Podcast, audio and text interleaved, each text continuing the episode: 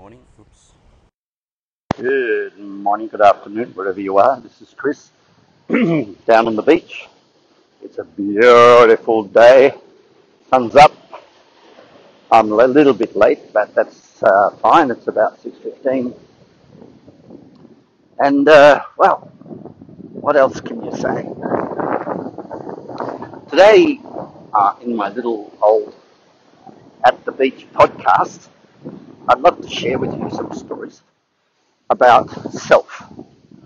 Self. And, uh, well, self. What is self? In other words, who the hell are we? Well, it's very easy to start off by peeling away the layers of the onion and tell us what we aren't.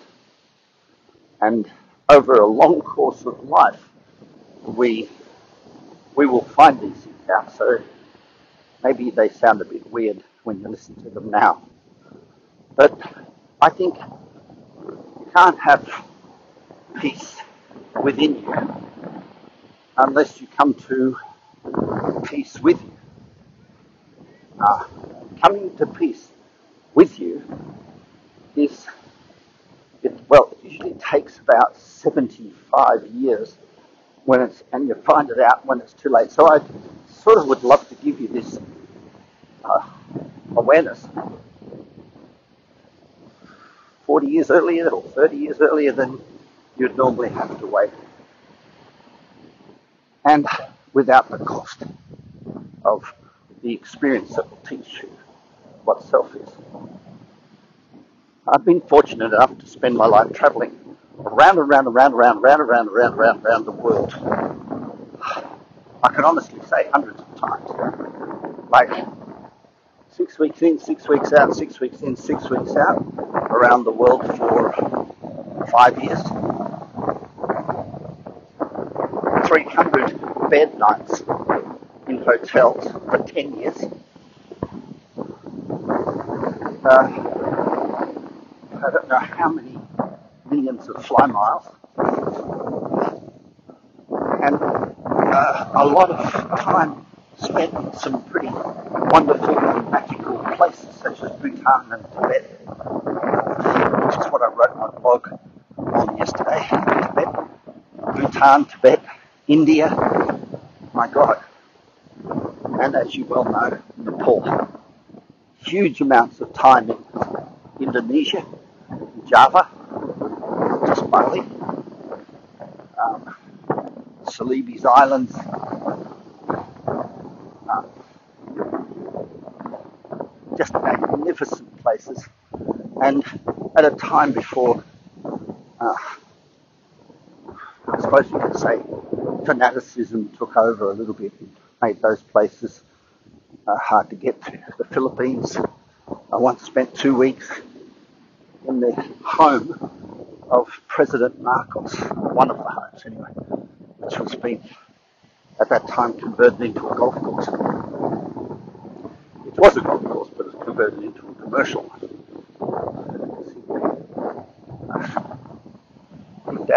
So look, uh, Korea, a place called Songtan, which is an American Air Force base, a, a village nearby there, American Air Force base, which was filled with American military people. And of course, would you believe it, the celebrity of this town was that you could dress, you could go to a tailor and they would make any outfit you want. So the celebrity of this town is when the people were off duty from their military uh, duties, they would dress up as cowboys, Batman, and the whole town was just full of Westerners in cartoon suits. But not cartoons, but them deadly serious. It was a land of, a place of absolute and unbelievable fantasy. It was like Disneyland, but for real. Cowboys with six guns. Uh, ah, amazing place. And I spent three years in and out of Songtan, uh, building, including living there for an extended period of time, building a paper factory. and being in charge of the drying, which is air drying, of paper. How beautiful. I even fell in love. Um, so yes, uh, a lot of very strange places, and of all, in all these places that I went to and spent time, uh, spirituality was my hidden agenda, I suppose, as well as working. I was always ambitious to find out the shamanistic, if you want to call it that side of things. Always dug into the Zen and the Buddhism in uh, Korea or the philosophies of shaman in, in the Philippines. And certainly shamanic rituals in Java. And you only found those things out by living in villages and being one of the people rather than as a tourist. But those are very long stories, and I guess today I want to summarize what I found by working with some of the most beautiful and I would say most spiritual people on the planet.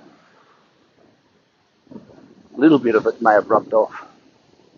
I don't know. So, well, here it is. There is no such thing. While self is definable,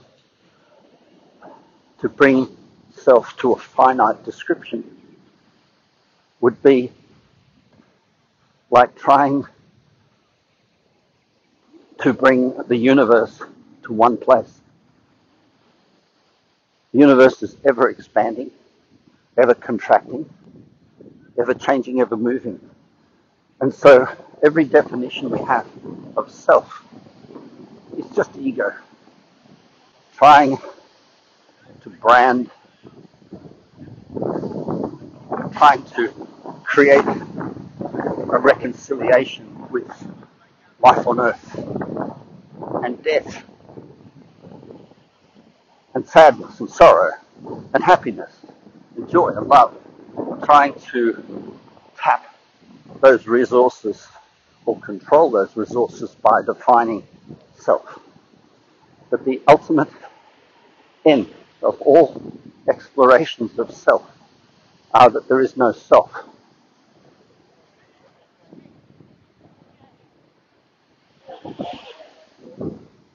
Now, that may be hard to put your head around. So let's talk about what isn't self because there's an incredible peace, I find, incredible strength in knowing that the exploration of self is infinite. We'll go down and down and down like Alice down the rabbit hole, but there won't be a rabbit. There won't be an end to the exploration. It's a journey of finding out and discovering there is no self. It's the reason why self-help doesn't work. It's untouchable. It's infinite.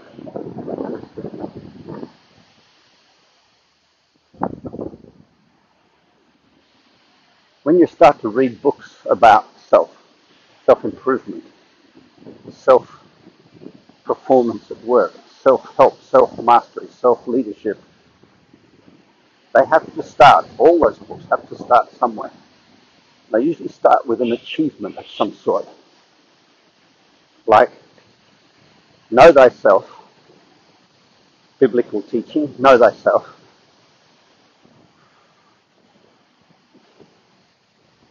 Achieves compliance with God or a God that the know thyself refers to. So there is a, a compliance in a way. Know thyself and you will be loved. Know thyself and you will be successful. Know thyself and you will be happy, know thyself, and you will go to heaven, know thyself, and you will have a great relationship. And so they start off with an achievement. Self leadership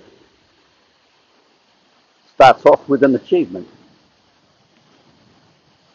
which is fulfill your potential in your career. Self leadership leads to career development. Self mastery leads into the mastery of the self.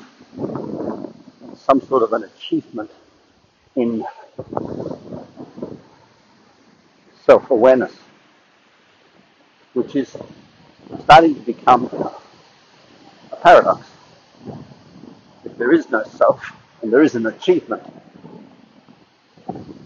any word we put side by side the word self becomes a paradox. It means the paradox is written into it. Paradox is basically saying achievement will not be arrived at without this self-control, self, self-mastery, self-leadership, self-awareness, self-consciousness, self. We have emotions. People will say you need to go to self-help. the achievement is mastery or the help dealing with emotions. So this self becomes, in a, in a sense, hope. Our hopeful. Our hopeful. We invent it. We invent a thing to give us hope.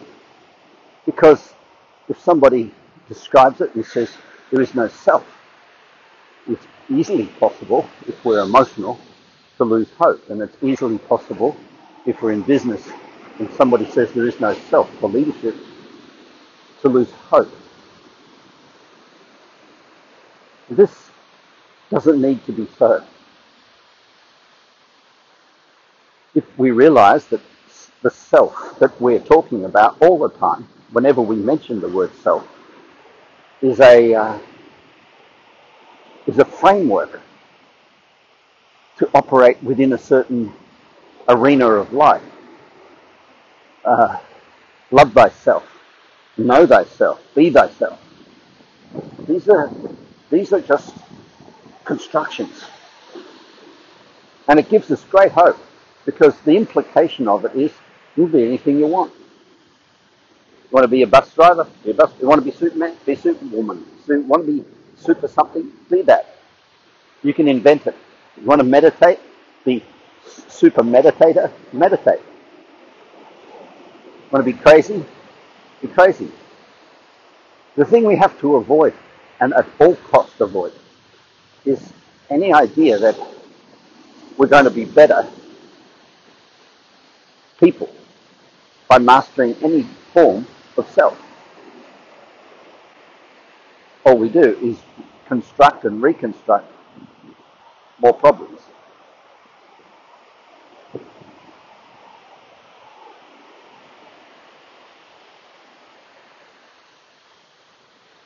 when you can come to rest in the idea that there is no self, when you come to peace with that idea, it's pretty beautiful. When you come to rest with the idea that self is your imagination. So our job as a coach in coaching is to ask you what do you want? what do you really want in your life? Want a great relationship? Then work out what you have to do to get it. You can do anything you want. Self-control, self-love, self-mastery. The most important thing about all this is you can't defy nature. It's self. You can invent what you want, but if you invent a self that fights with nature. You're inventing the impossible, the unsustainable. And that means you invent trouble. Now, when we invent trouble, we go down the path of becoming a better self, a better you, or more achievement. But we cause trouble in the process, which in the process causes pain, which in the process causes us to react, which takes us away from the invented self, from the self we want to construct. So the most important thing is not to cause ourselves stress, not to cause ourselves pain in the process of developing a better self. This is easy to do. And it's the process of coaching. But it never stops. It's like searching for the boundaries or the edge of the universe. Every time you get somewhere, you, what you know teaches you what you don't know. And so it's a never-ending story. And it's a beautiful never-ending story because it means you can improve and improve and improve and improve if you're committed to the idea that there is no self.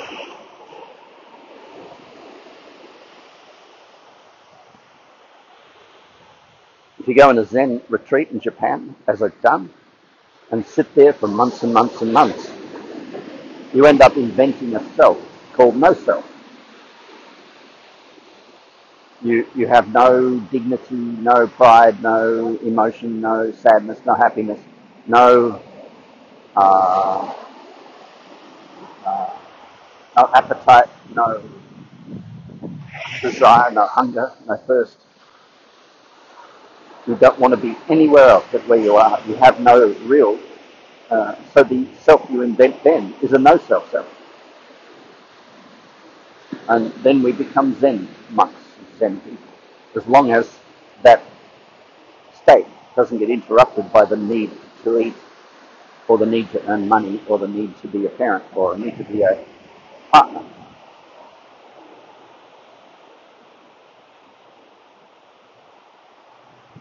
So the key to self development and the key to the development of a self is to know what you want and to be really, really, really, really, really honest about that. To be really, really, really clear.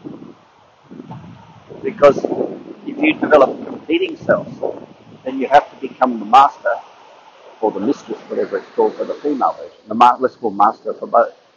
You have to become the master of switching selves work self, home self, sporty self, relaxed self, zen self. If you have competing uh, aspirations in life that require different selves to, to achieve greatness, you have to actually be able to switch on and switch off different selves. But you can't do that if you believe self is real. If you think you're being yourself at home, or you think you're being yourself at work, or you're being yourself, that's just going to set you up for failure.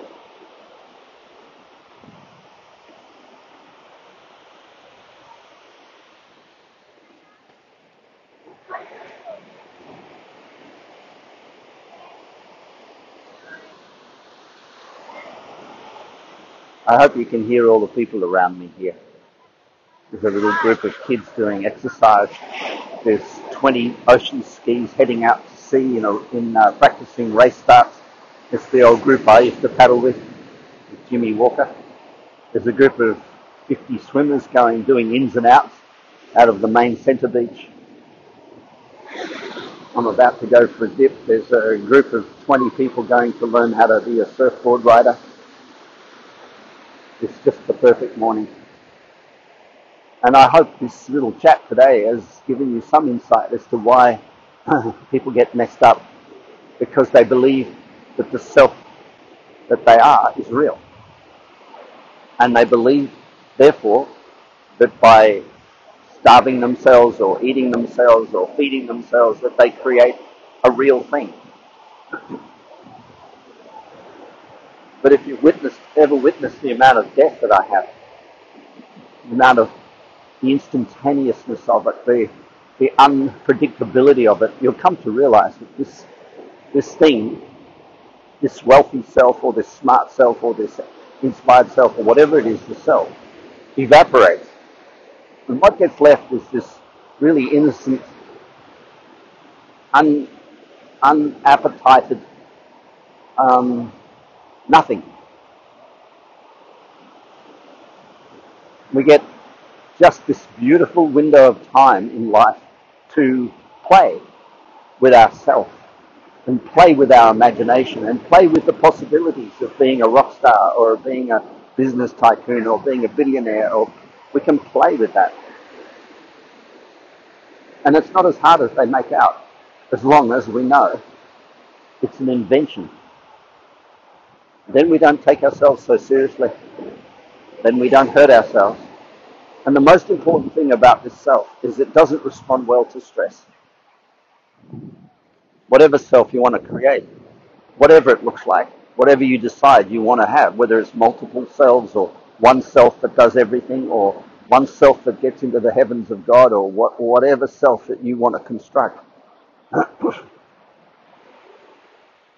it does not respond well to stress. Once it's in stress, it's not the invention of a self, it's a reaction. once it's in reaction, it's just dishonest. And it just becomes whatever somebody else molds it into. So if we're having depressions, it's very often because somebody else, somebody else in our life has become more important than the invented self that we're committed to. And I think this is where the watchdog comes.